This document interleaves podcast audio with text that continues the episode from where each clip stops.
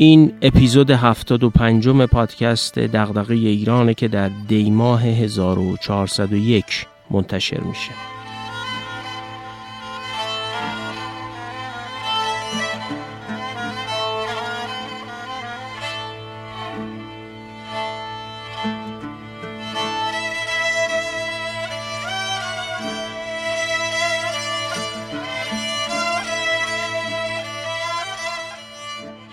بحث اپیزود 74 ما گویی زیاد نظری شده بود و برخی شنونده های ما خصوصا تو حال و هوای این روزا از نوع محتوا شکایت داشتن.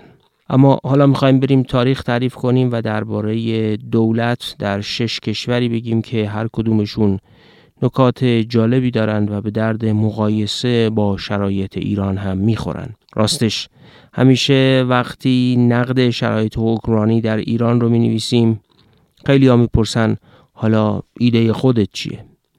این اپیزود حاوی ایده های مهمی درباره اینه که چگونه دولت می‌تونه به توسعه کمک کنه. قبل از شروع بحثم لازمه بابت وضعیت صدام که احتمالا متفاوت از گذشته است عذرخواهی بکنم. دو هفته ای رو به دلیل ابتلا به بیماری کرونا نتونستیم پادکست ضبط بکنیم و نه الان صدای خیلی مناسبی هست برای اجرای پادکست امیدوارم کاستی های صدا رو ببخشید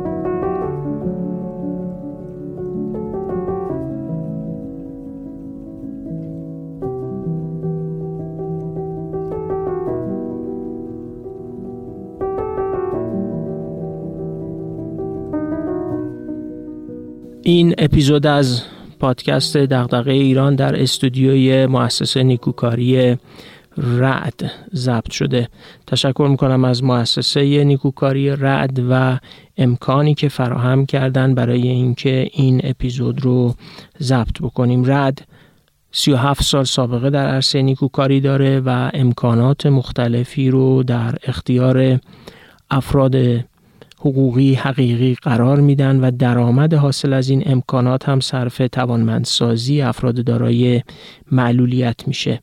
اگر که بخواید از امکانات سالن کنفرانس، سالن برگزاری جلسات یا حتی رستوران، کافه استفاده بکنید یا کلاس های آموزشی برگزار کنید می‌تونید از امکانات رد استفاده کنید و مطمئن باشین که درآمد حاصل از این کار هم صرف اهداف خیریه و توانمندسازی افراد دارای معلولیت میشه.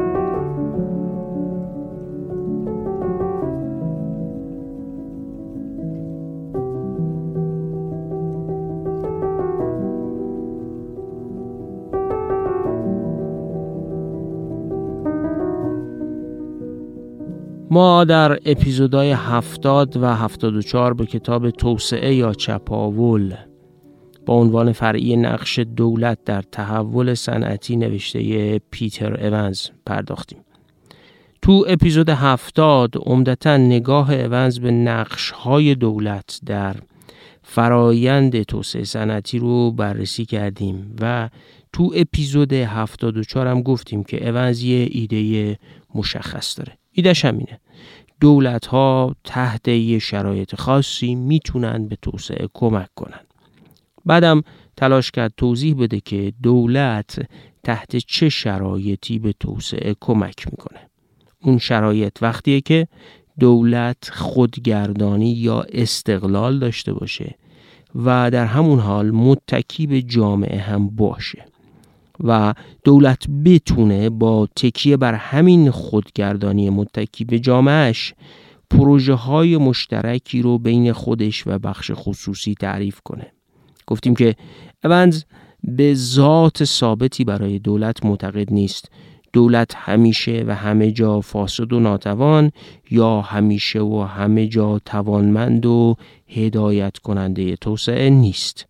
دولت در دل تاریخی که داشته و ازش متولد شده و در چارچوب ساختار نهادی که احاتش کرده و در رابطه‌ای که با جامعش برقرار می‌کنه قابلیتاش تعریف و عملیاتی میشه. پس دولت در دل یه ساختار نهادی وجود داره نه به عنوان یه موجود مستقل در همه کشورها در همه زمانها و در همه مکانها. حالا می‌خوایم ساختار دولت در زئیر ژاپن، کره جنوبی، تایوان، برزیل و هند رو در چارچوب کتاب ونز بررسی کنیم.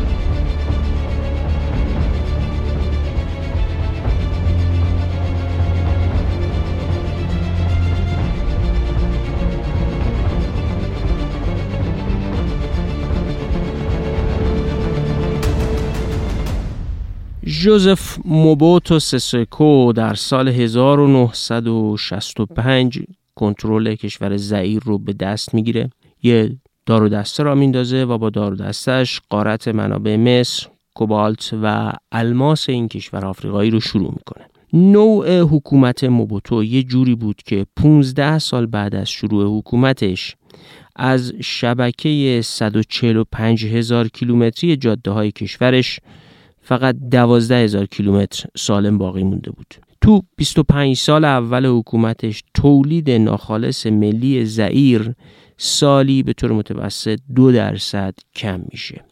دولت موبوتو در زعیر نمونه دولت های قارتگره سوال اینه که دولت قارتگر چه خصوصیاتی داره؟ مایکل مان جامعه شناس انگلیسی تفکیکی قائل بین قدرت سرکوب یا قدرت استبدادی و قدرت زیرساختی دولت. قدرت استبدادی یا قدرت سرکوب؟ قدرت دولت برای اینکه بدون مذاکره با گروه های جامعه هر کاری دلش می‌خواد انجام بده.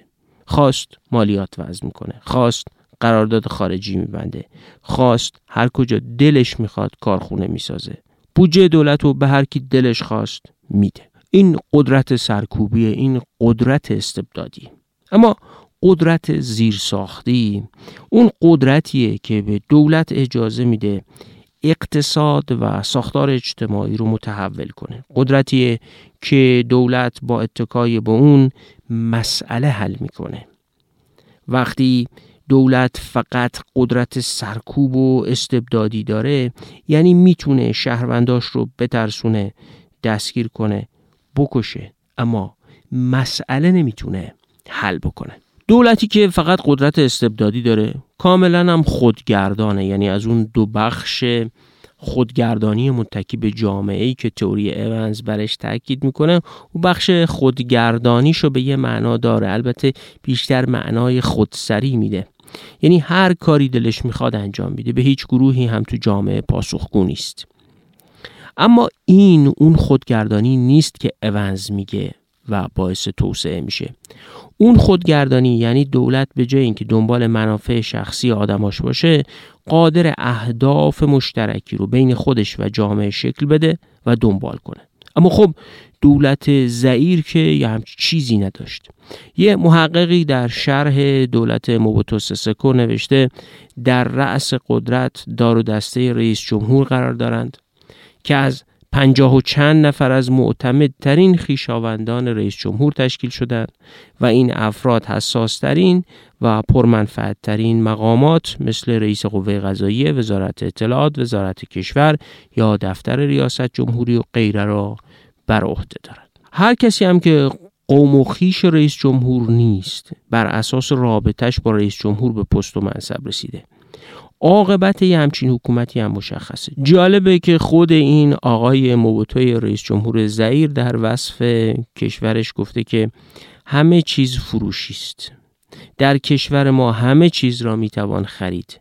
در این معاملات نامشروع داشتن باریکه از قدرت حکومتی نیز ابزار تمام ایاری برای معامله است که به کمک آن می‌توان به صورت غیرقانونی به پول و سایر کالاها دست یافت. یه خصیصه جالب دولت زعیر هم رابطهش با جامعهشه. دولت زعیر قطعا نمی‌تونست در همکاری با جامعه زعیر این جامعه رو توانمند کنه. اما در سازمان زدایی از جامعه به شدت موفق بود. رژیم بود که به طور سیستماتیک علیه هر سازماندهی در جامعه عمل می کرد هر اتحادیه سندیکا گروه اجتماعی سنتی یا حزبی که می‌خواست شکل بگیره و محتمل بود که قدرت بگیره و رقیب دولت موبوتو بشه رو نابود می‌کردن. دولت زعیر دقیقا نشون دهنده دولت های قارتگره اینا دیگه نظام حکومتی نیستن بلکه رژیمن. یعنی مثلا پنجاه تا آدم مشخص که رابطه قوم و خیشی یا دوستی با هم دارن و کشور رو اداره می‌کنن. نه بقیه نخبگان رو داخل خودشون راه میدن و نه اجازه میدن جامعه سازماندهی پیدا کنه. از معتقده تو این کشورها اصلا بروکراسی وجود نداره. برخلاف دیدگاه نئولیبرالا که میگن زیاد بودن بروکراسی باعث قارتگری میشه از معتقده در یک کشوری مثل زعیر اصلا این نبود بروکراسی که مشکل درست کرده. بروکراسی به اون معنایی که وبر می‌گفت اصلا در یه جایی مثل زعیر وجود خارجی نداره و یک جامعه سازمان زدایی شده هم هست که هیچ جوری نمی‌تونه در برابر قدرت استبدادی دولت مقاومت کنه. در ضمن این دولت اونقدر از نظر ساختار بروکراتیک ضعیفه که همیشه طرحهایی که جامعه مدنی پدید میاره براش تهدید محسوب میشه و به همین دلیلی که از جامعه مدنی عمیقا میترسه.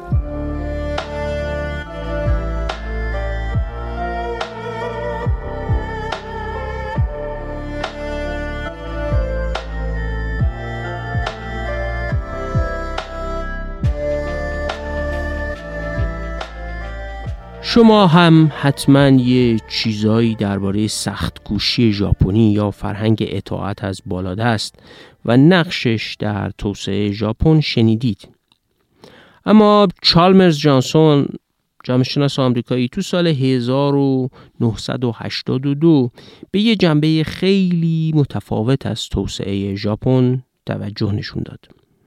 جانسون معتقد بود که دولت توسعه گرای ژاپن معلفه اصلی توسعه این کشور بعد از جنگ جهانی دوم بوده.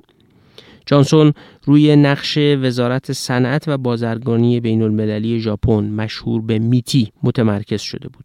سالهای بعد از جنگ جهانی دوم قحطی سرمایه بود. میتی وارد شد و نهادهای دولتی ژاپن از بانک توسعه گرفته تا نظام پسنداز پستی رو برای ورود سرمایه به صنعت بسیج کرد. دولت تونست یک پارچه سازی صنعتی و سیاست ساختار صنعتی رو هم اجرا کنه. میتی در تصویب وامای سرمایه گذاری تخصیص ارز برای کاربردهای صنعتی و تعیین نحوه رقابت در یک صنعت خاص در ژاپن هم ورود می‌کرد. نکته مهمی که جانسون بهش اشاره می‌کنه اینه که میتی قطعا بزرگترین کانون قدرت فکری در ژاپن بود. این عین عبارتیه که جانسون به کار می‌بره. تو دوره‌ای که جانسون بررسی کرده بیشترین دانش آموختگان با استعداد از بهترین دانشگاه های ژاپن جذب سازمان اداری شدن و مشاغل اداره وزارتخونه ها بیشترین اعتبار اجتماعی رو داشتن. کارکنا با آزمون استخدامی انتخاب می شدن و حد اکثر دو تا سه درصد از کسانی که در آزمون ها شرکت می کردن در دولت استخدام می شدن. این نشون میده که تا چه اندازه این آزمون ها شایسته گزین و سختگیرانه بودن جالبه که خیلی از محققا گفتن که دولت ژاپن از قدرت شبکه های غیر رسمی هم برای کارکرد دولت استفاده می‌کرد. یعنی یه تعداد هم ای که زمان تحصیل با هم توی دانشگاه بودن یه حس همبستگی و یک پارچگی داشتن که روی عملکرد بروکراسیشون تاثیر میذاشت به کمک توسعه اومده بودن. به اینا می‌گفتن گاکوباتسو و یه جمعی بودن به اسم باتسوی سراسری باتسوها. که در اصل انجمن دانشجویان قدیمی دانشکده حقوق دانشگاه توکیو بود. اینا یه حس همبستگی یه یک پارچگی درونی داشتن و یه نکته بینهایت مهم تو اینجا هست. اعضای بروکراسی ژاپنی خودشون می‌دونستن که همه با فرایند شایسته گزینی انتخاب شدن که خیلی هم سخت گیرانه بوده. این بینشون همبستگی ایجاد می‌کرد. حالا مقایسه کنید با بروکراسی که کارکناش می‌دونن اغلب افراد بدون آزمون استخدامی بدون شایستگی و با ارتباطات وارد نظام اداری شدن. به قول پیتر ونز و دیتریش روشمیر روحی بر باتسوها حاکم بود که دیوان سالاری دولت ژاپن رو مستحکم می‌کرد و همون چیزی رو پدید می آورد که ماکس وبر می‌گفت تعلق به بروکراسی بیش از تعلق به جامعه بیرون بروکراسی. وقتی آدمای بروکراسی بدونن که مدیر بالا دستیشون با رابطه اومده و هیچ شایستگی خاصی نداره دلیلی برای تعلق به بروکراسی ندارن و ترجیح میدن منافع خودشون یا جامعهشون رو دنبال کنن. این بروکراسی به شدت خودگردان و شایسته سالارم بود. و از قواعد درونی خودش پیروی می‌کرد. یه پیوند عمیقی با جامعهش هم داشت. یه محقق ژاپنی به نام ناکانه میگه شبکه اداری ژاپن بیش از هر جای دیگری با جامعه در هم تنیده بود. یعنی فقط خودگردانی نداشت فقط اون حس همبستگی درونی رو نداشت بلکه یه ارتباط وسیقی بین این بروکراسی ژاپنی و جامعه ژاپن هم برقرار بود. جالبه یه سازماندهی داشتن به اسم شوراهای رایزنی که حلقه واسطه بین بوروکراسی و کسب و کارا بود و به صورت مشترک یعنی مشترک بین بوروکراسی و اون جامعه کسب و کارا بخش خصوصی اطلاعات گردآوری می‌کردن سیاست گذاری انجام می‌دادن دائما با هم در ارتباط بودن و سیاستاشون رو اصلاح می‌کردن. اما از اینجوری نوشته. معاونان دفاتر بخش های مختلف میتی همون وزارتخونه مشهور اکثر وقت خود را صرف ارتباط با افراد کلیدی شرکت ها می کنند. مدیرای ارشد دولتی هم بعد از بازنشستگی می‌رفتن و تو شرکت ها استخدام می شدن. جالبه که شغلشون رو هم خودشون تعیین نمی‌کردن. یه کمیته تو وزارت میتی تعیین می‌کرد که شغل بعدی این بروکرات بازنشسته تو شرکت های بخش خصوصی چی باشه. دقت کنید دولت ژاپن خودگردانی داشت. یعنی کارکناش پسرخاله و دخترمه کسی نبودن که اومده باشن تو بروکراسی. با شایستگی وارد بروکراسی شده بودن و از قواعد همون بروکراسی هم تبعیت می‌کردن. اما همین بروکراسی خودگردان یه ارتباط عمیق با جامعه داشت. این بروکراسی به تسخیر شرکت ها در نمی اومد عمله و عروسک منافع شرکت ها نمی شد اما بدون اونا هم تصمیم نمی گرفت پروژه های مشترک بین بروکراسی و شرکت ها تعریف می شد.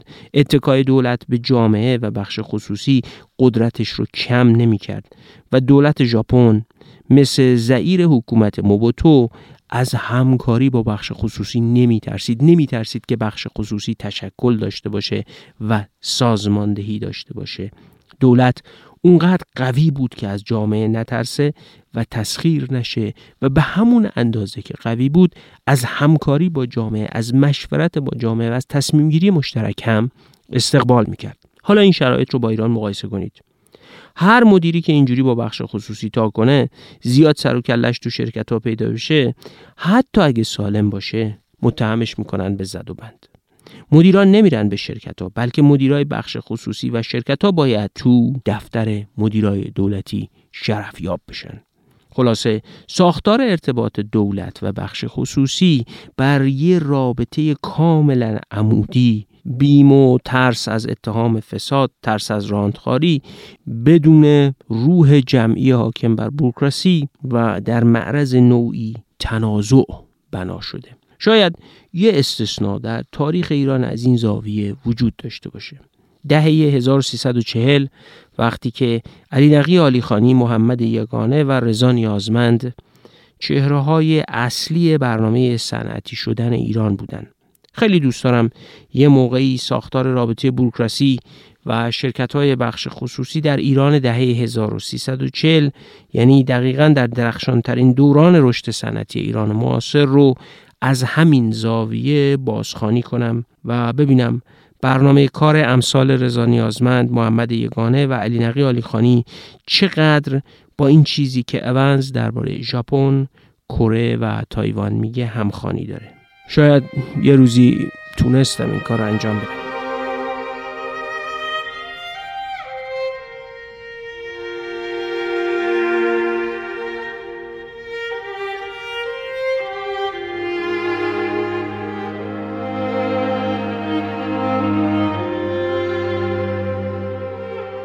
دولت در کره جنوبی هم یه ویژگی هایی مثل ژاپن داشت. استخدام نیروی انسانی در کره جنوبی از هزاران سال پیش متکی به آزمون های استخدامی بوده.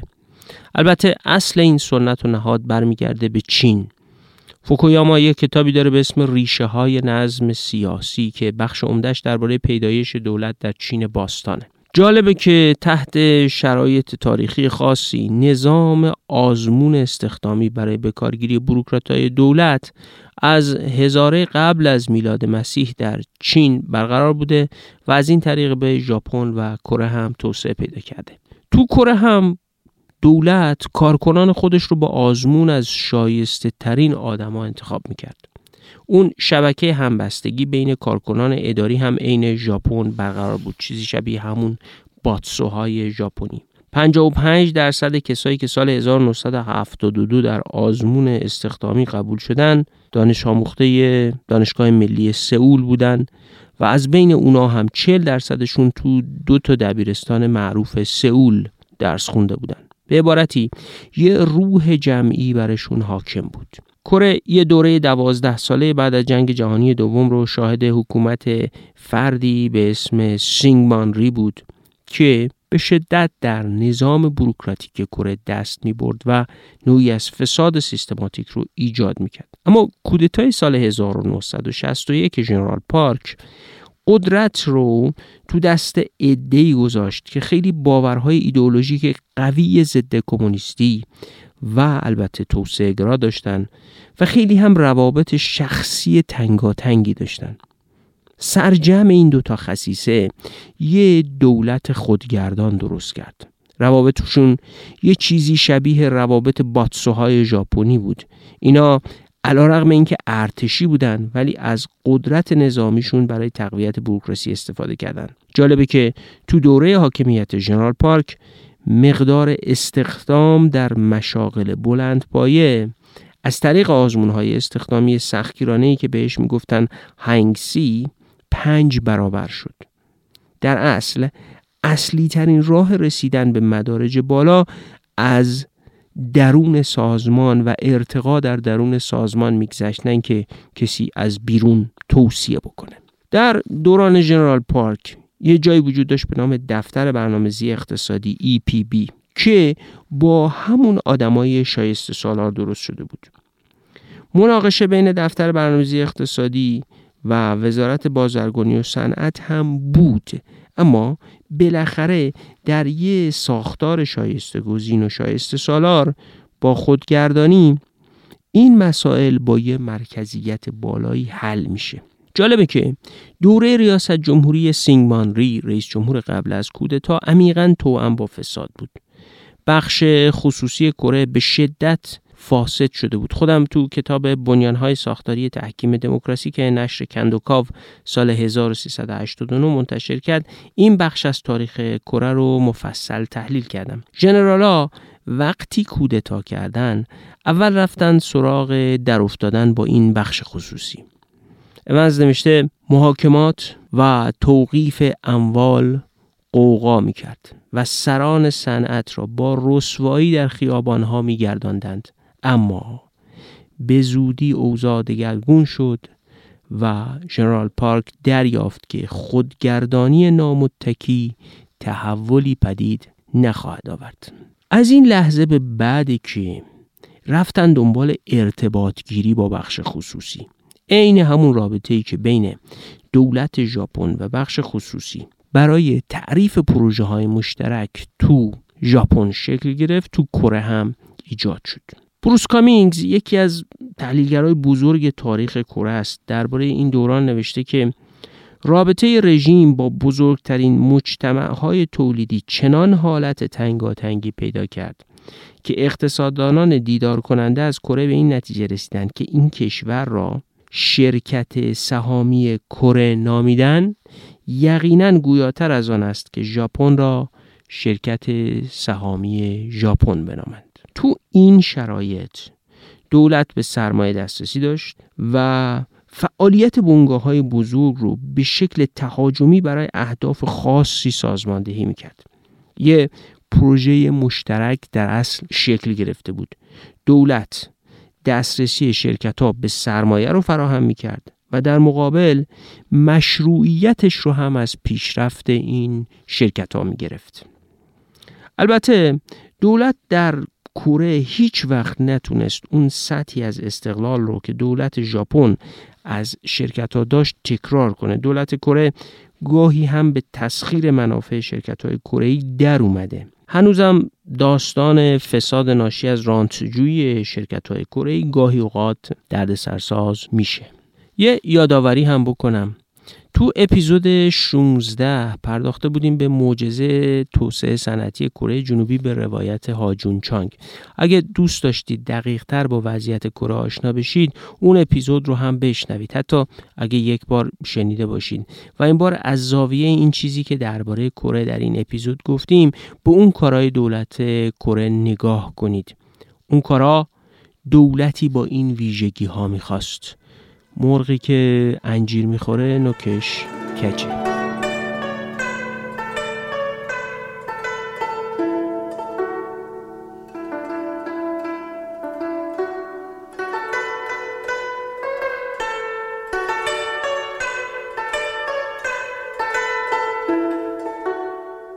تایوان هم نمونه دیگه از دولت های توسعه گراست تو این کشور هم یه بروکراسی وبری شایسته سالار حاکم بوده. رژیم کومینتانگ بعد از پیروزی ماو و کمونیستا بر سرزمین اصلی چین رفتن تو جزیره تایوان دولت تشکیل دادن و تا امروز هم این کشور محل مناقشه بین چین و برخی کشورها نظیر آمریکا هست.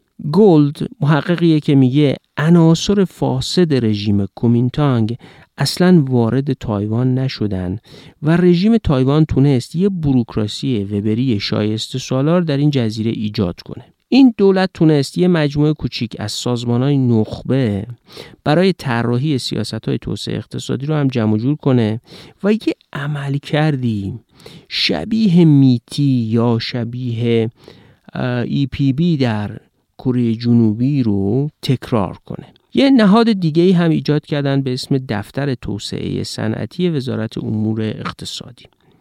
تو هر دو نهاد هم بهترینا و باهوشترینا رو استخدام کردن. اینجا هم دوباره هم های قدیمی دانشگاهی خیلی نقش مهمی بازی می‌کنن. یه تفاوت جالب بین تایوان با کره و ژاپن اینه که مقدار زیادی از شرکت ها در اختیار دولت تایوان باقی موند. تو کره و ژاپن سطح بالایی از خصوصی سازی رو انجام دادن. یعنی دولت تایوان سفارش آمریکایی برای خصوصی سازی رو عمل نکرد. در دهه 1950 بیش از نصف تولید ثابت صنعتی تایوان دست شرکت های دولتی بود. جالبه که میزان روابط دولتی خصوصی هم تو تایوان اندازه ژاپن و کره نبود. اما هر کدوم از شرکت های دولتی با یه مجموعه گسترده از شرکت های خصوصی ارتباط داشتن. رابرت وید محققیه که زیاد درباره تایوان نوشته. درباره این وضعیت تایوان میگه که مقامات دفتر توسعه صنعتی مقدار زیادی از وقتشان را صرف دیدار از شرکت ها می‌کردن و کاری شبیه همون هدایت مدیریتی میتی در ژاپن رو انجام می‌دادن. بنابراین شاید تراکم شبکه ارتباطی دولت و بخش خصوصی در تایوان کمتر از ژاپن و کره بود. اما قطعا بخش خصوصی در طراحی سیاست ها و اقدامات توسعه صنعتی تایوان خیلی نقش داشت. بد نیست یه موردی از توسعه صنعتی در تایوان رو بررسی کنیم. دولت تایوان در دهه 1950 تصمیم می‌گیره صنعت نساجی رو گسترش بده. یه شبکه سنتی تولید نساجی هم قبلا تو تایوان وجود داشت البته. دولت میاد و در قالب طرح واگذاری یه مجموعه حمایت و تشویق مالی به صنعت نساجی ارائه می‌کنه و اینا اونقدر جذاب بودن که بخش خصوصی نمی‌تونست رد کنه. دولت پنبه خام رو مستقیما می‌داد به کارخونه ها تموم سرمایه لازم برای کار رو هم فراهم می‌کرد و کل تولید رو هم یک جا می‌خرید. واردات رو هم محدود کرده بود. به این ترتیب تولید محلی با سیاستی که دولت اعمال کرد ظرف سه سال دیویست درصد رشد می‌کنه. اینجا همون نقش حمایتی کلاسیک دولت رو در از دولت تایوان انجام میده. حالا دولت میاد و این سرمایهداری گلخانه ای رو اون شرایطی که دولت ایجاد کرده بود واقعا گلخانه بود. پنبه رو می‌داد سرمایه رو فراهم می‌کرد محصولم می‌خرید واردات هم محدود کرده بود. حالا دولت میاد و این سرمایهداری گلخانه ای رو در معرض تلاطم بازار قرار میده. سهمیه صادرات تعیین می‌کنه و معیار رو هم می‌ذاره کیفیت و قیمت محصول. کسی می‌تونست بیشتر صادر کنه که قیمت و کیفیت بهتری هم داشت. در اصل این کار از شکلگیری بهشت های خاری جلوگیری می‌کرد. دولت میگه حالا که حمایت کردم و شما رشد کردید ادامه حمایت منوط به اینه که در بازار صادراتی قدرت رقابت پیدا کنید. نه اینکه تا ابد من برای شما با تعرفه و دادن مواد اولی و بازار تضمینی رانت خلق کنم. این رو مقایسه کنید با سیاست صنعتی در قبال مثلا صنعت خودرو در ایران که پنجاه سال در اصل این حمایت بدون در معرض بازار و تلاطم رقابتی قرار گرفتن ادامه پیدا کرده. کلید تفاوت کجاست؟ اونجاییه که دولت تایوان خودگردانی داره. مستقله. به تسخیر منافع بخش خصوصی در نمیاد و یا به تسخیر منافع شرکت های دولتی در نمیاد. هدف نهایی همچین دولتی تأمین یک کالای عمومی به نام رفاه مردم. هدف همه کارا توسعه اقتصادی و رفاه برای عمومه نه رانت برای شرکت های نساجی. یه دولت خودگردان که به تسخیر شرکت های بزرگ در نیومده می‌تونه مانع از این بشه که به تدریج به یه کارتل قولاسا برای تأمین منافع شرکت ها تبدیل بشه.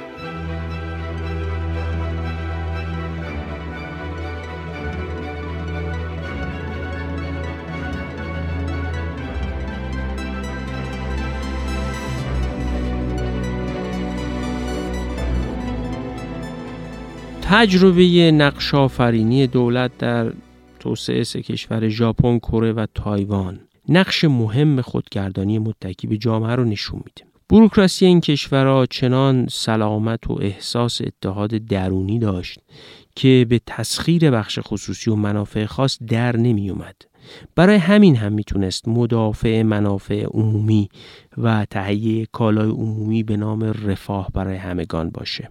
دستگاه اداری خوشنام بود. آدمای شایسته توش انتخاب می شدن حقوقای خوب و معمولا بالاتر از حقوق بخش خصوصی می گرفتن و می دونستن که منافعشون در اینه که مسیر طبیعی ارتقا در سازمان اداری رو طی کنن. نه اینکه برن دنبال زد و بند. خودگردان هم بودن نه به اون معنایی که دولت زعیر موبوتو سسکو خودگردان بود. دولت ژاپن، کره و تایوان مستبد به معنای دولت زعیر نبودن اما استقلال داشتن. این نافی این نیست که حداقل دولت در کره جنوبی تا قبل از گذار دموکراتیک سال 1988 دولت دیکتاتوری نظامی هم محسوب می‌شد. اما این دولت ها به هر حال استقلال از جامعه رو داشتن. یعنی به واسطه قدرت تخصصی و سازماندهی بسیار مناسبشون به تسخیر منافع بخش خصوصی در نمی اومدن شبکه های غیر رسمی بین کارکنای این بروکراسی کار می‌کرد و همشون با یه روح جمعی دنبال اهداف توسعه ملی بودن. معنیش نیست که فساد توشون صفر بود. اما قادر بودن تا یه اندازه ای اندازه بسیار زیادی بدون فساد پروژه های مشترک بین بخش خصوصی و دولتی طراحی کنن اجرا کنن. در ضمن با یه مجموع عظیمی از سازمان های بینابین با بخش های خصوصی با تشکل هاشون و با نماینده هاشون ارتباط داشتن. جریان اطلاعات بین بخش خصوصی و دولت کاملا برقرار بود. نکته مهم اینه که ترکیب بسیار خاصی از شرایط تاریخی مثلا شکست ژاپن در جنگ جهانی دوم سابقه تاریخی های استخدامی در ژاپن، کره و تایوان و البته کشورهای متأثر از تمدن چینی. کودتای نظامی در کره و در هم شکستن قدرت بخش خصوصی برای تصرف دولت کره که در زمان سینگمان پدید اومده بود همه اینا در پیدایش این وضعیت نقش داشتن. دقت کنیم که سه کشور ژاپن کره و تایوان در سالهای بعد از جنگ جهانی دوم وارد چالش های جدی شدند. ژاپن شکست خورد و باید بازسازی می‌شد بدون منابعی که در اختیار کشورهای مثل ایران بود. کره جنوبی در تعارض با کره شمالی قرار گرفت یک جنگ کره رو پشت سر گذاشت و باید خودش رو برای هماوردی با کره شمالی بازسازی می‌کرد. و تایوان هم در تقابل با چین کمونیستی به قدرت اقتصادی احتیاج داشت. این ترکیب تاریخی و نیاز به بازسازی اقتصادی به شکلگیری دولت های توسعه در این سه کشور کمک کرده. اما این واقعیت که چنین دولتهایی تحت شرایط خاصی ایجاد شدن از اهمیت مفهوم خودگردانی متکی به جامعه و تأثیراتش کم نمی‌کنه.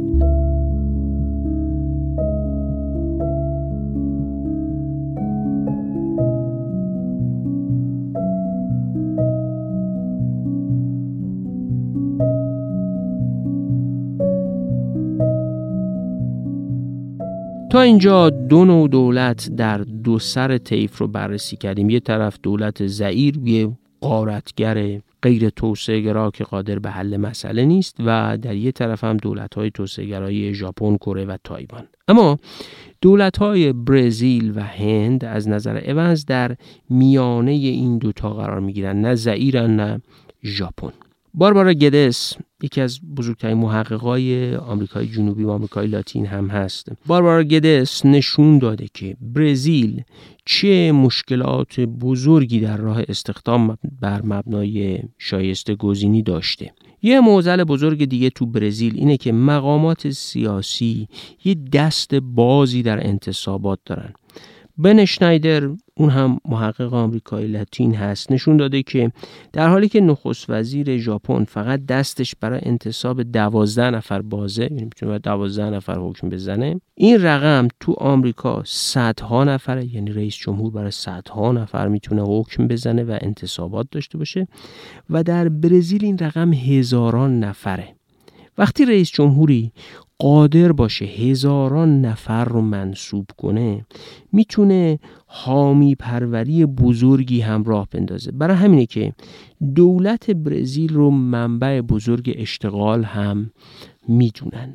مقامات برزیلی که نتونستن تحولی در ساختار بروکراسی ایجاد کنن تلاش کردن به جای اینکه یه تحول کلی پدید بیارن یه جاهایی رو تو بروکراسی به صورت لکه‌ای و موضعی کارآمد کنن.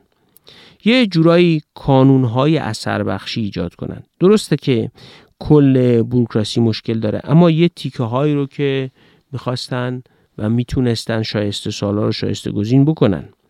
مشکل این بود که همه چیز به شخص رئیس جمهور ارتباط پیدا می‌کرد.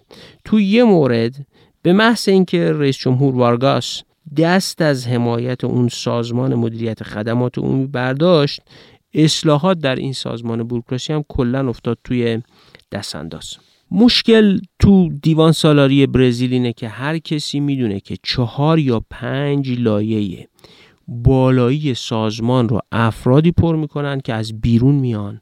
و مسیر ترقی درون سازمانی رو طی نکردن. این همون جایی که اون روح و یک بارچگی و سلامت نظام اداری ضربه می‌خوره.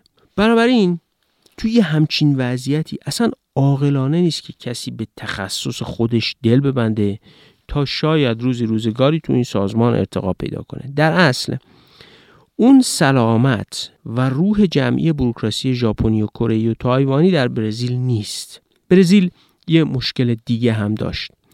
زمیندارا در اقتصاد کشاورزی این کشور خیلی قدرت دارن. یه جورایی اولیگارشی زمیندارا با دولت به توافق هم رسیده بودن. زمیندارا از دولت حمایت می‌کردن و دولت هم در مقابل رانت توضیح می‌کرد و هنوز هم انجام میده. همراهی بین دولت با زمیندارا که منافعشون با صاحبان صنایع در تعارض بود در اون دهه یعنی دهه 1960 1970 هر طرح تحول صنعتی رو خلاصه به بیراهه می برد. تو برزیل یه ویژگی خیلی مشخص دیگه هم وجود داشت. اونم ورود زود هنگام سرمایه خارجی بود. بعدا تو اپیزودهای بعدی بیشتر به این می‌پردازیم. سرمایه خارجی تو کشورهای مثل کره جنوبی و تایوان خیلی حساب شده و محدود اجازه ورود پیدا کرد. در اصل همون بروکراسی قوی کره و تایوان سرمایه خارجی رو کنترل شده در یه عرصه هایی که احتیاج داشت با یه برنامه مشخص وارد کرد و اجازه فعالیت داد. اما سرمایه خارجی تو برزیل با قدرت وارد شد. عمدتا هم سرمایه آمریکایی و روابط پیچیده‌ای هم با صنعت داخلی برقرار کرده بود. سرمایه خارجی هم خب مثل هر سرمایه دیگه اهداف خودش رو دنبال می‌کنه. من تو اپیزود 16 وقتی داستان توسعه کره جنوبی رو می‌گفتم به نوع مواجهه کره با سرمایه خارجی اشاره کردم. اگه اون رو دوباره بشنوید می‌تونید وضعیتش رو با برزیل مقایسه بکنید. دولت تو برزیل یه مشکل دیگه هم داشت. چون بروکراسی یک پارچه سلامت و دارای اون خصیصه های وبری به اون معنای ژاپنی کره یا تایوانیش نبود اون روابط منظم بین دولت بخش خصوصی هم وجود نداشت. رابطه بخش خصوصی و دولت بیشتر به رابطه بین گده های بروکراتا با شرکت ها خلاصه می شد این رابطه هم سیستماتیک نبود موردی بود شخصی بود. توی همچین دولتی نظامی ها تو سال 1964 کودتا کردن و برنامهشون این بود که 200 هزار شغل دولتی رو حذف کنن که هزینه های دولت رو کاهش بدن. اما در نهایت اون اتفاقی که افتاد خیلی جالبه. این نظامی ها هزاران مؤسسه و سازمان جدید ایجاد کردن که در اصل این بوروکراسی رو دور بزنن احساس می‌کردن این بوروکراسی مال خودشون نیست با اینا راه نمیاد. و به واسطه همین تعداد سازمانهایی که ایجاد کردن نهایتا تعداد کارمندای دولت رو از 600 هزار نفر رسوندن به یک میلیون و 600 هزار نفر. همینایی که اومده بودن 200 هزار نفر رو از بوروکراسی حذف کنن. این همه نیرو هم که به بروکراسی تزریق بشه طبیعتا یک بارچگیش و انسجامش از دست میره. اما نکته جالب در خصوص برزیل اینه که علا رغم همه این مشکلاتش یه نقشای مهمی هم تو توسعه بازی کرده. دولت برزیل از دادن اعتبارات برای توسعه راهن. تا دخالت در پروژه های تولید هواپیما بعد از جنگ جهانی دوم واقعا موفق بوده. چه جوری همچین چیزی ممکنه؟ یعنی اون بروکراسی از هم گسیخته چگونه می‌کنه همچین کاری بکنه؟ حرف اونز اینه که درسته بروکراسی برزیل مثل ژاپن و کره نبود اما زعیر هم نبود. تقریبی از وبری شدن رو داشت. دولت برزیل در ضمن اینکه خودگردانی عمیقی مثل آنچه که وبر می‌گفت نداشت. ولی از جامعهش جدا هم نبود. یه انبوهی از روابط بین جامعه و بخش خصوصی وجود داشت که همین کمک می‌کرد تا پروژه های خوبی در مشارکت بخش خصوصی و دولت طراحی و اجرا بشه. یه موقعی هم که دولت برزیل رفت سراغ این که بسته های اثر بخشی عنوان انگلیسیش هست Pockets of Effectiveness بسازن یه تعداد محدودی پروژه رو انتخاب کردن و روی همونها متمرکز شدن. همین مدل خودگردانی رو به یه نوعی در همون سازمان ها اجرا کردن. اتفاقا راهن برزیل و هواپیماهای سازیش مستاقی از همین داستان بسته های اثر بخشی یا کانون های اثر بخشی تو خودروسازی هم یه همچین موفقیتی رو داشتن یا یه شرکت نفتی دارن به نام پتروبراس که حتی تو دهه 1950 و 60 به عنوان یکی از موفق ترین شرکت های نفتی در جهان و از سالم ترین هاشون مقبولیت هم پیدا کرده به عبارتی مورد برزیل نشون میده که ساختن جزایر کارآمدی ممکنه. یعنی اگه نمیشه کل سیستم اداری رو متحول کرد اما میشه وسط یه سیستم اداری فاسد و ناکارآمد یه جزیره های کارآمدی ساخت. البته هر بخشی از اقتصاد بسته به مسیری که طی کرده می‌تونه کارآمدتر یا ناکارآمدتر از بخشای دیگه باشه. این خودش یه نکته امیدوار کننده است بر اساس تجربه برزیل. نکته آخری هم که در مورد برزیل وجود داره اینه که ساختار اجتماعی این کشور به شدت متکثر تقسیم شده و با هویت های مختلفه.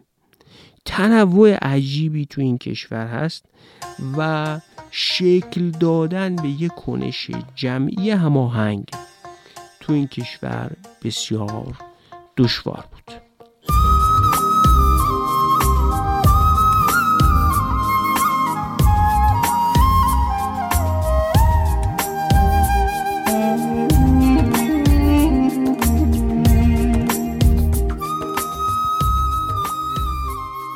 بریم سراغ تجربه هندوستان. هندوستان یه سنت دولت بروکراتیک داشته. این سنت دولت در هندوستان حداقل برمیگرده به عصر حاکمای مغول. ورود به خدمت هم بر مبنای آزمون بوده. اما جالب تو همین دوران معاصر وقتی هند کشور مستقلی شد عمدتا این موادی که امتحان می گرفتن به عنوان آزمون ورودی بروکراسی شامل انگلیسی و مقاله نویسی انگلیسی و معلومات عمومی بود. خب این اون محتوایی نیست که مثلا در کره یا ژاپن امتحان می گرفتن طبیعی بود که آدمایی هم که انتخاب می شدن خب به اون برتری های مدل ژاپنی و کره رو نداشتن.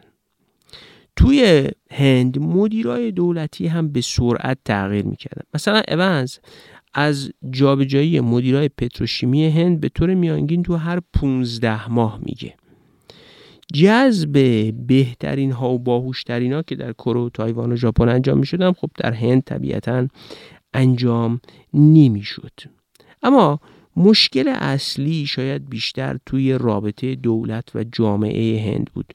جامعه به شدت متنوع با تکسر مذهبی قومی و زبانی عظیم که یه ساختار پیچیده رو روبروی دولت قرار میده. این خیلی فرق داره با اون ساختار اجتماعی نسبتا یک دست و همگنی که ژاپن کره و تایوان باهاش مواجه بودن.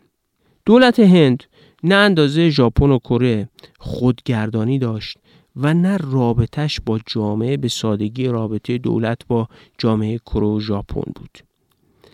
دولت های هندی از زمان استقلال این کشور تا دهه 1990 که کتاب امز نوشته شده مجبور بودن برای اینکه بقا داشته باشن با زمیندارای قدرتمند روستایی هم سازش کنن. این جامعه روستایی متکی به کشاورزی که توش ساختار فئودالی و زمینداری بسیار قوی بود.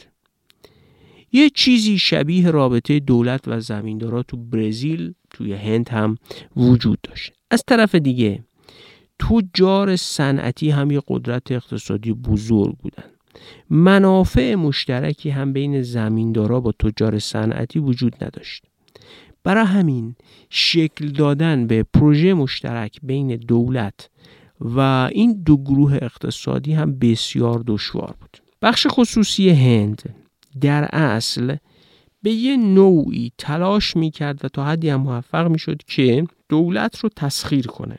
دولت با مجموعه از مجوزها و رانتا از بخش خصوصی حمایت می‌کرد و اگرچه این به نفع بخش خصوصی بود ولی رقابتی هم شکل نمی گرفت و در دراز مدت پویایی هم در صنعت و کارآفرینی هند پدید نمی اومد در اصل دولت نمی‌تونه در هند بخش خصوصی رو شریک خودش در کسب اطلاعات طراحی و سیاست گذاری لحاظ کنه. به محض اینکه نزدیک بخش خصوصی میشه توسط بخش خصوصی بله ایده میشه و تبدیل به نوعی کارگزار بخش خصوصی میشه. بخش خصوصی در است بیشتر دنبال تسخیر دولته. نظام سیاسی که دولتش در معرض تسخیر شدن توسط بخش خصوصی باشه طبیعیه که میره به سمتی که ارتباطات بروکراسیش رو با بخش خصوصی و جامعه به حداقل برسونه. یه نکته بسیار مهمی رو اونز درباره چنین شرایطی تو دولت هند نوشته که به طرز عجیبی شبیه ایران هم هست. می نویسه در این کشور هنجارها و جهانبینی دیوان سالاری به گونه ای تدوین شده است که از دامچاله های مربوط به ایجاد رابطه بیش از حد با ساختار اجتماعی آکنده از تقاضای متعارض پرهیز شود. در نتیجه خلق همتایان خصوصی لازم برای پویایی صنعتی شدن با مشکل همراه بوده است. اینو داشته باشید تا جمله بعدی اهمیتش مشخص بشه. میگه موفقیت های آشکار دولت در حوزه هایی بوده است که اتکاب به خودگردانی نتیجه بخش است. مثل سدسازی یا ایجاد ظرفیت های صنعتی پایه در دهه 1950 اما وقتی پای ایجاد رابطه های ترغیب کننده کارآفرینی نوین صنعتی در بخش خصوصی به میان می آید هندوستان چیزی ندارد که به آن بنازد. چیزی که همانند معجزه صنعتی شدن برزیل در دهه 1970 باشد. یادمون باشه که این عبارات سال 1995 نوشته شده و هنوز هند در آغاز راه اصلاحاتی بود که از سال 1991 شروع شده بود. هند امروز خیلی تفاوت کرده. من یه بار در جایی نوشتم که دولت در ایران متخصص اجرای طرحهایی که در یه محدوده مشخصی. مثلا ساختگاهی صد. بتون و فولاد و پول و مهندس بریزن چند سال لودر و کلنگ و تیشه کار کنن یه سازهی بسازن. حالا فرقی نمی‌کنه پتروشیمی باشه فولاد یا صد و نیروگاه. اما اما قادر نیست طرح مشترک وسیع با ضرورت مشارکت زینفعان مختلف و مبتنی بر همکاری با گروه های متعدد رو پیش ببره. یه برنامه سیاست صنعتی مبتنی بر مشارکت بخش خصوصی نمی‌تونه داشته باشه. می‌تونه رانت بین بخش خصوصی توضیح کنه اما نمی‌تونه. مشارکت مولد بخش خصوصی در کارهایی با عنوان پروژه های مشترک رو جلب کنه. شایدم به همین دلیله که دولت ها در ایران بیشتر ساخت و سازی میشن نه ساز و کاری برای اونایی که دوست دارن مفهوم دولت ساخت و سازی و سازوکاری رو بیشتر بشناسن. در یکی دو گفتار از کتاب ایران بر لبه تیغ توضیح دادم. در از جامعه ای که یا به عبارتی دولتی که ارتباطش با جامعهش قطعه میره دنبال کارهایی که خودش بتونه تنهایی انجام بده. یعنی همین سدسازی نورگاه جاده است هر چیزی. ولی قادر نیست که یک برنامه مشارکتی رو با بخش خصوصیش پیش ببره. اما درست مثل برزیل دولت هندم علا رقم همه این بدبختی هایی که داشته به توسعه کمک کرده. دولت زعیر نبوده. و بعد از اصلاحات دهه 1990 هم بسیار کمکش بیشتر شده. سرمایه گذاری زیرساختی دولت هند به توسعهشون کمک کرد و سازه های عظیمی که در صد و نیروگاه و جاده و اینا ساختن در مسیر بعدی توسعه هند نقش ایفا کرده. بروکراسی برزیل و هند یه کاریکاتوری مثل بروکراسی زعیر نبود و نیست. اما واقعیت اینه که ظرفیت درونی پایین همین بروکراسی ها که از نوع استخدام نیرو انسانیشون برمی اومد یه محیط بسیار متنوع و متکثری که بروکراسی برزیل و هند توش کار می‌کردن و دخالت هایی که دولت با ظرفیت پایین در اقتصاد می‌کرد شرایط خیلی متفاوتی رو نسبت به کره ژاپن و تایوان در فرایند صنعتی شدن رقم می‌زد.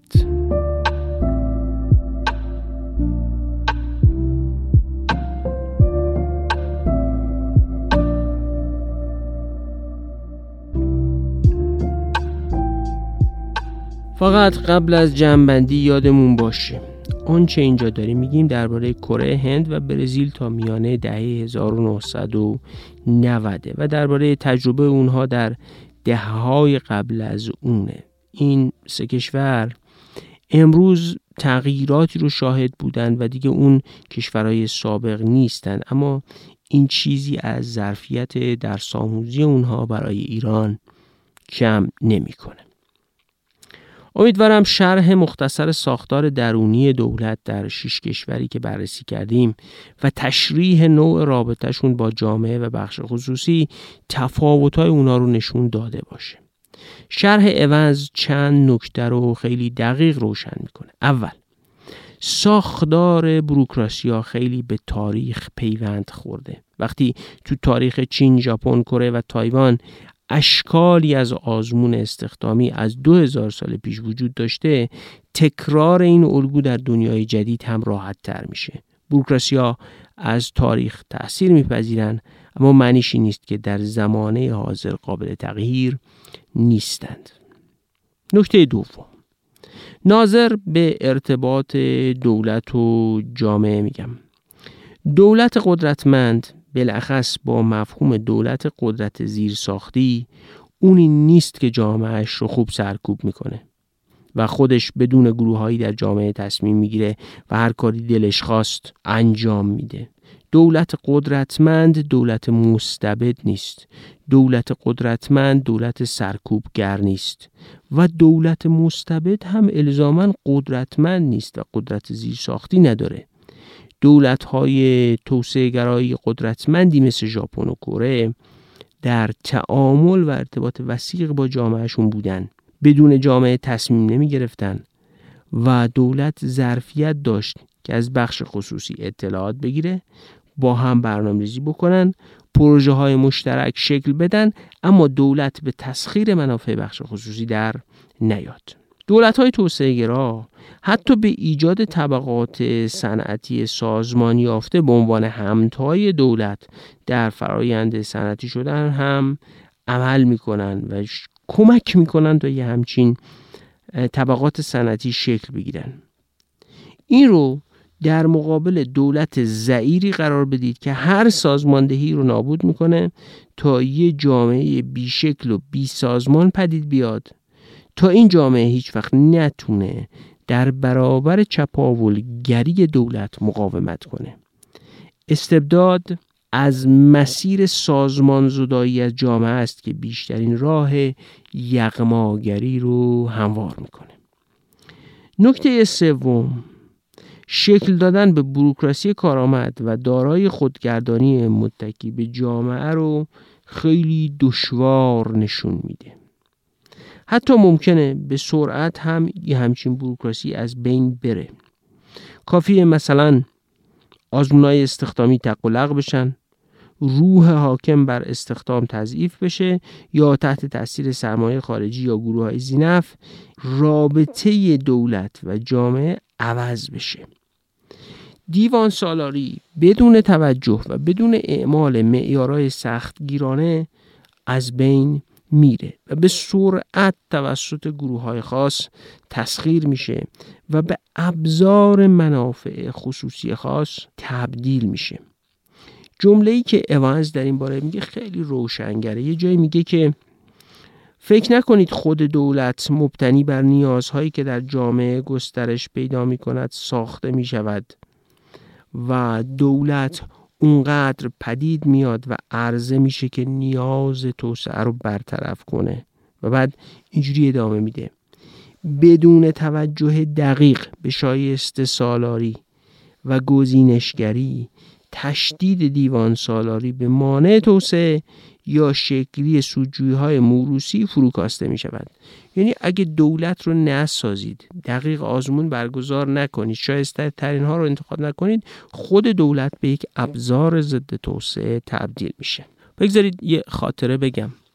سال 93 با روزنامه ایران مصاحبه کردم و توش گفتم که فراتر از چپ و راست و فراتر از اینکه کدوم یکی از نیروهای سیاسی قدرت رو در دست بگیرن یه دستگاه بروکراتیکی وجود داره که تو این کشور فراتر از دولت ها عمل می‌کنه و خیلی هم مهم نیست که چه کسی رئیس جمهور باشه یا کابینه از کیا تشکیل شده باشه.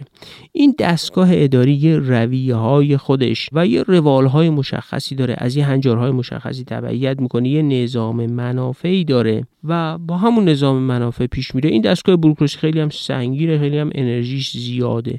و همین دستگاه بروکراسی که دولت ها رو تعدیل می‌کنه. همین دستگاه بروکراسی که سبب میشه بسیاری از دستورات رؤسای جمهور اصلا اجرا نمیشه.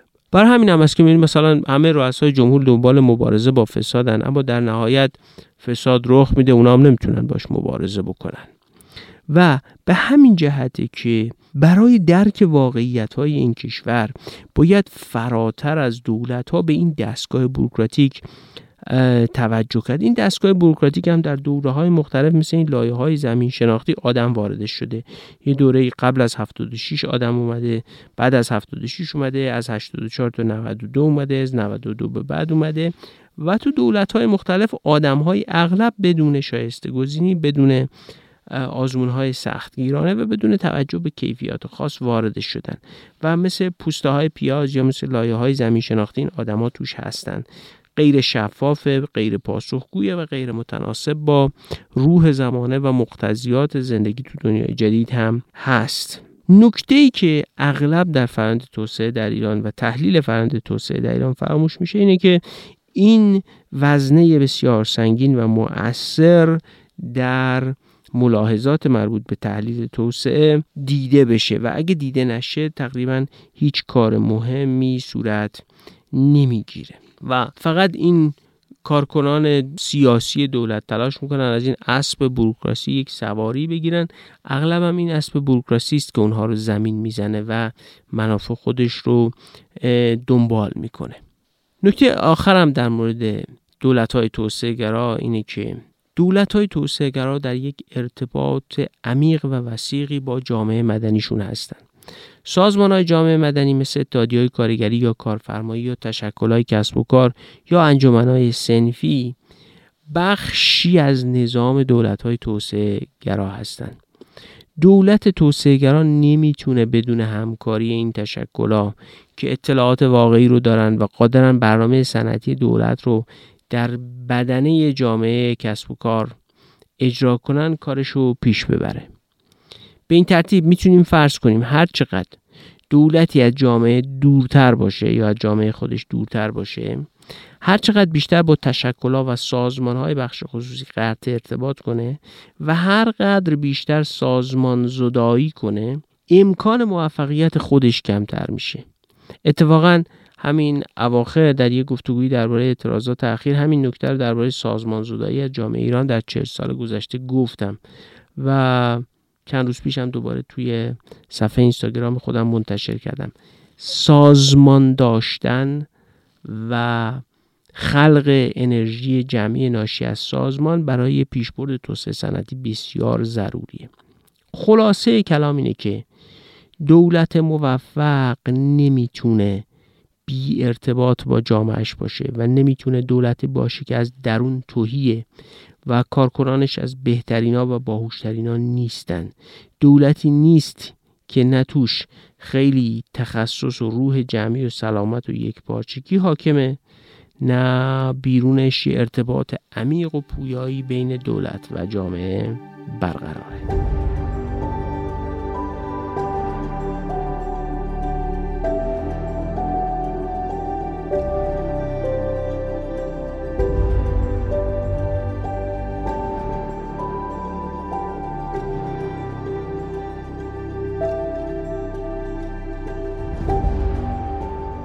خیلی ممنون که این سومین اپیزود از مجموعه شرح کتاب توسعه یا چپاول رو با ما بودید. این کتاب رو قبلا گفتیم انتشارات طرح نو منتشر کرده اوایل دهه 80 قرار هم بود که دوباره تجدید چاپ بشه که نمی‌دونم این اتفاق افتاده یا نه.